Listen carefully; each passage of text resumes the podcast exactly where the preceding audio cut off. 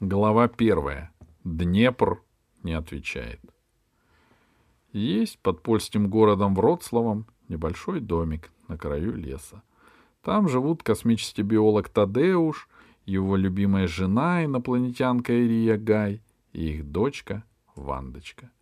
А рядом с домом в саду стоит самый быстрый, умный и добрый космический корабль по имени Гай-До, построенный когда-то отцом Ирии. В пятницу, как раз к обеду, Алиса и Пашка Дерастин прилетели к Ирии в гости. В саду было пусто. Пашка осторожно опустил флаер на дорожке возле большой клумбы с флоксами и выскочил первым.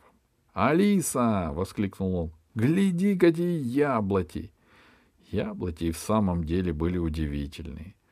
Дерево было густо усыпано красными, белыми, зелеными, желтыми, оранжевыми, длинными, круглыми, большими, маленькими плодами, словно все существующие сорта яблок собрались на одном дереве. Тадеуш вывел, — послышался низкий голос. Я ему помогал советами. «Гайдо!» — Алиса обернулась. Кораблик был прикрыт кустами орешника. Алиса тянулась к старому другу. «Как ты? Не скучаешь? Ты совсем не изменился». «Все меняется», — ответил кораблик и засмеялся. Он был рад видеть старых друзей. Грустно лишь, что тебя забывают.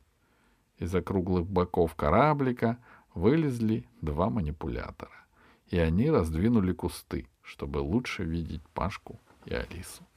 «Честное слово, мы тебя не забывали», — сказала Алиса. «Но это лето было такое занятое. Мы были на острове Яб, опускались в океан, в батискате». «Не надо лишних слов», — ответил Гайдо. «У меня есть телевизор, и я отлично знаю, что вы открыли Атлантиду. И Пашка, подозреваю, наделал там немало глупостей». «Ну, это еще надо доказать», — возразил Пашка. Сзади послышались быстрые шаги. По дорожке к ним бежала Ирия Гай в домашнем халатике и переднике. В руке она держала поварешку. «Мои дорогие!» — закричала она. «Приехали! Какое счастье! Я совсем извелась от тоски!» «Обещали? Сделали!» — сдержанно ответил Пашка. Ирия начала обнимать и теребить Алису, а Пашка отступил на шаг в сторону. Он обожал Ирию Гай, но испугался, что его тоже поцелуют. А поцелуев он, понятное дело, не выносил. Вдруг внутри кораблика послышался детский плач. «Простите», — сказал Гайдо. «Вандочка проснулась, пора ее кормить. Ты сама ее будешь кормить, хозяйка? Или мне доверишь?» «Доверю», — сказала Ирия, потому что знала, как обидится корабль, если отнять у него обожаемую Вандочку. Только сначала покажи ее моим друзьям. Из открытого люка появились манипуляторы, которые держали розовую подушку. На подушке лежала годовалая девочка и сосала палец. Вандочка хныкала, и когда Ирия захотела взять ее на руки, Гайдо проворчал. «Сначала покормим, а потом, мамаша, будете играть с ребенком». Но Ирия не послушалась и взяла девочку. Девочка сразу перестала хныкать, а Гайдо сказал, «Ты ее избалуешь. У этих мамаш никакого представления о педагогике». Но Ирия его не слушала. Они с Алисой принялись обсуждать, на кого похожа Вандочка. Сиреневые глазки от мамы, носик от папы, губки...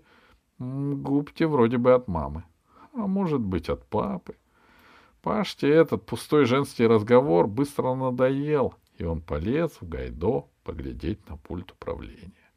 К своему удивлению он обнаружил, что внутри гайдо все переделано.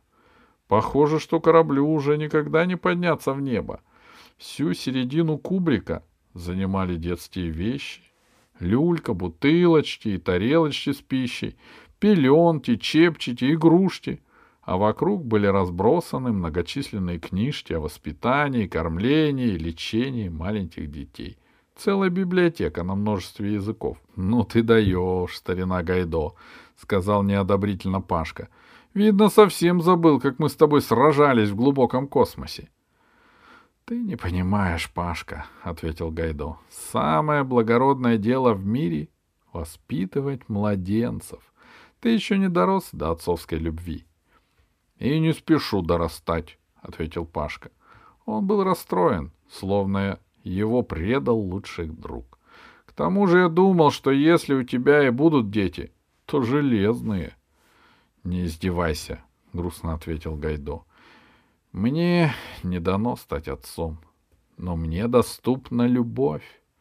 Пашка, позвала снаружи Алиса, пошли окунемся в речки. Через десять минут обед. Тут же в корабль вернулись внутренние манипуляторы, которые принесли подушку с вандочкой. Ванда сидела, сосала конфеты и улыбалась.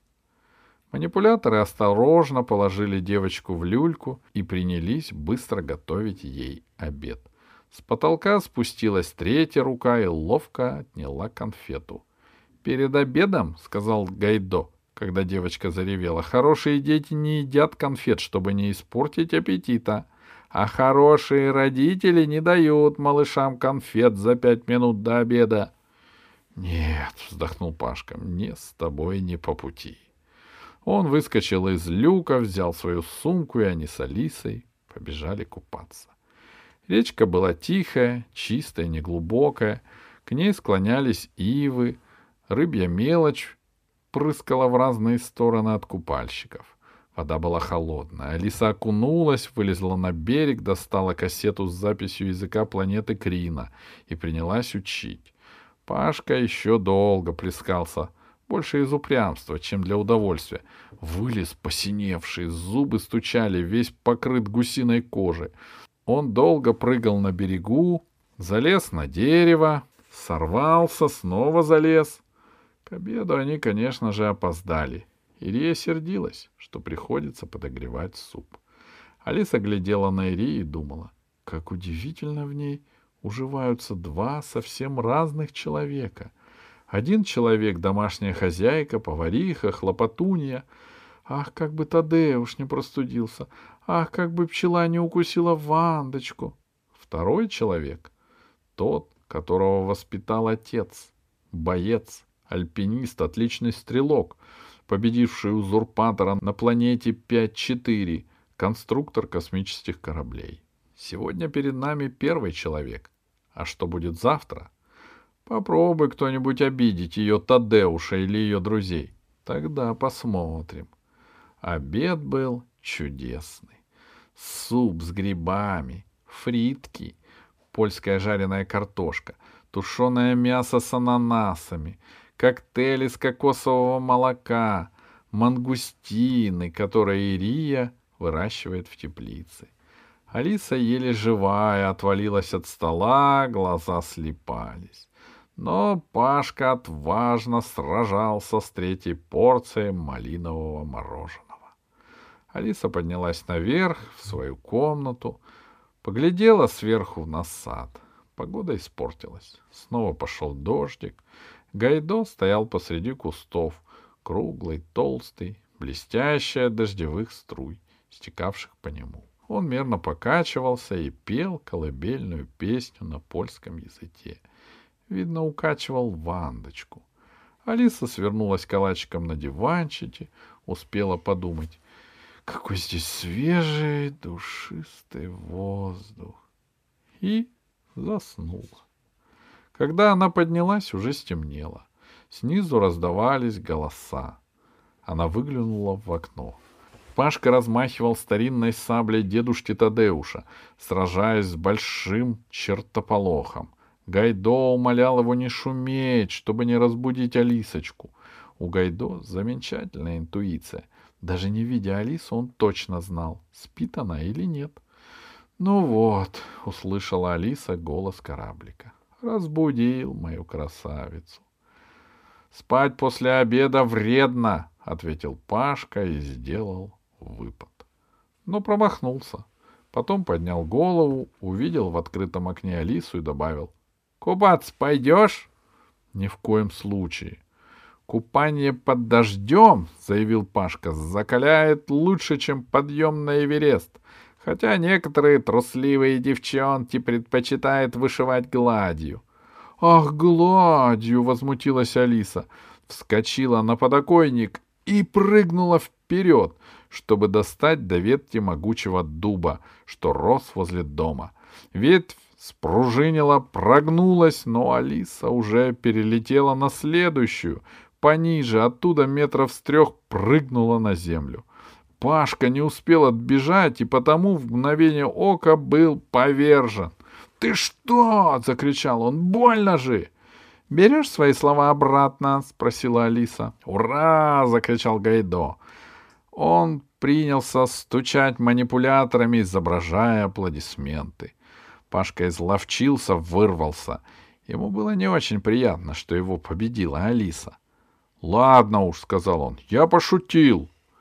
Из домика выглянула Ирия и позвала всех пить чай.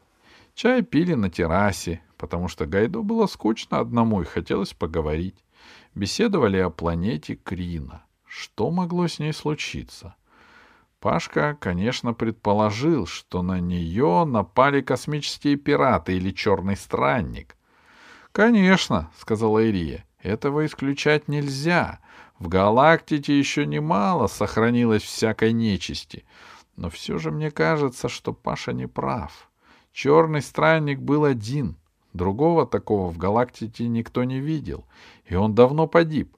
А пиратам, даже если все пираты соберутся вместе, целую планету не захватить. Ведь Крина была цивилизованной планетой. Криняне могли путешествовать между звезд. У них была развита наука. Нет, здесь что-то иное. Эпидемия, предположила Алиса.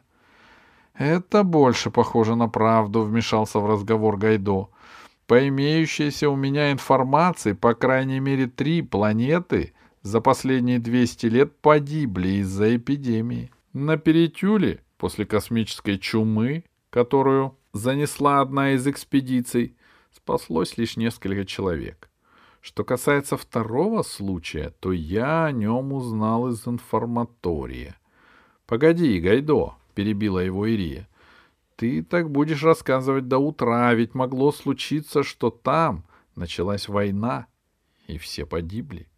Цивилизация такого высокого уровня — как Кринянская, — сказал Гайдо, — уже не воюет. Этот закон сформулировал Апейдо на Втором галактическом конгрессе футурологов и социопрогностиков на Альдебаране 18 лет назад. Меня удивляет, что ты, моя хозяйка, этого закона не запомнила. — У меня голова, а не компьютер, — ответила Ирия, и Гайдо замолчал. Он не выносил, если ему напоминали о том, что он всего-навсего машина.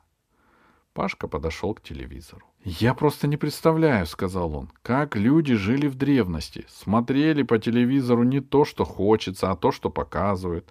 Я недавно читал статью по истории телевидения. Оказывается, лет сто назад ты, допустим, включаешь телевизор в 8 часов, показывают футбол, а тебе нужно узнать новости, а до новостей надо ждать целый час. Глупо, правда? — Не понимаю, — сказала Алиса. — А если тебе некогда? — Значит, жди до завтра. — Мы не можем ждать, — сказала Алиса. Днепр уже долетел до Крины. Пашка включил телевизор. — Пожалуйста, — сказал он, — прочтите нам новости. Как сообщают с Паталапутры, — отозвалась дикторша, — улыбнувшись. Эпидемия гигантизма, охватившая там коров, взята под контроль. Стадо гигантских коров, выросших после этой загадочной болезни, отправлено в зоопарк на исследование. На экране возникли коровы. Они мирно паслись на лугу. Нет, это не лук. Это... Нет, это не лук. Они объедали вековые деревья. «Радовались бы», — сказал Пашка. Такая корова дает, наверное, тонну молока. — А сколько она ест? — спросила Алиса. И дикторша, будто услышав вопрос Алисы, добавила. Стадо гигантских коров способно за один день уничтожить до десяти гектаров отборного леса. Тут дикторша сделала паузу. — Одну минуточку, — сказала она. — Только что из центральной диспетчерской к нам поступила срочная информация. Она касается экспедиции к загадочной планете Крина. «Вот видите», — сказала Алиса, — «наверное, они приземлились». «Погоди», — раздался голос Гайдо. «По интонации дикторши я чувствую, что дело неладно». Экспедиция находилась на постоянной связи с диспетчерской. 20 минут назад была получена информация, что экспедиция достигла планеты и корабль готовится к посадке. После этого связь внезапно прервалась. Возможно, возникли помехи. Мы будем информировать о корабле «Днепр», как только поступят дополнительные сведения. А теперь начинаем репортаж с межпланетных соревнований по фехтованию на лазерных шпагах. — Не выключай, — сказала Алиса, увидев, что Пашка поднимается с кресла. — И не думаю, — сказал Пашка, — я просто хотел выйти на связь с диспетчерской. Они нам скорее скажут. — Им сейчас не до нас, — сказала Ирия. Она поднялась и подошла к перилам террасы. Подняла голову, глядя на звезды. «Я чувствую», — сказала она, — «что случилось несчастье». «Какое может случиться несчастье с Днепром?» — удивился Пашка. «Это же корабль первого класса». Никто ему не ответил. Несчастье случается с любыми кораблями. До ночи никаких новостей больше не было. Центральная диспетчерская все время пыталась добиться связи, но корабль не отвечал. В двенадцать Ирия заставила ребят пойти спать. Сама она осталась у телевизора. Алиса долго не могла заснуть, прислушиваясь сквозь писк комаров к голосу диктора.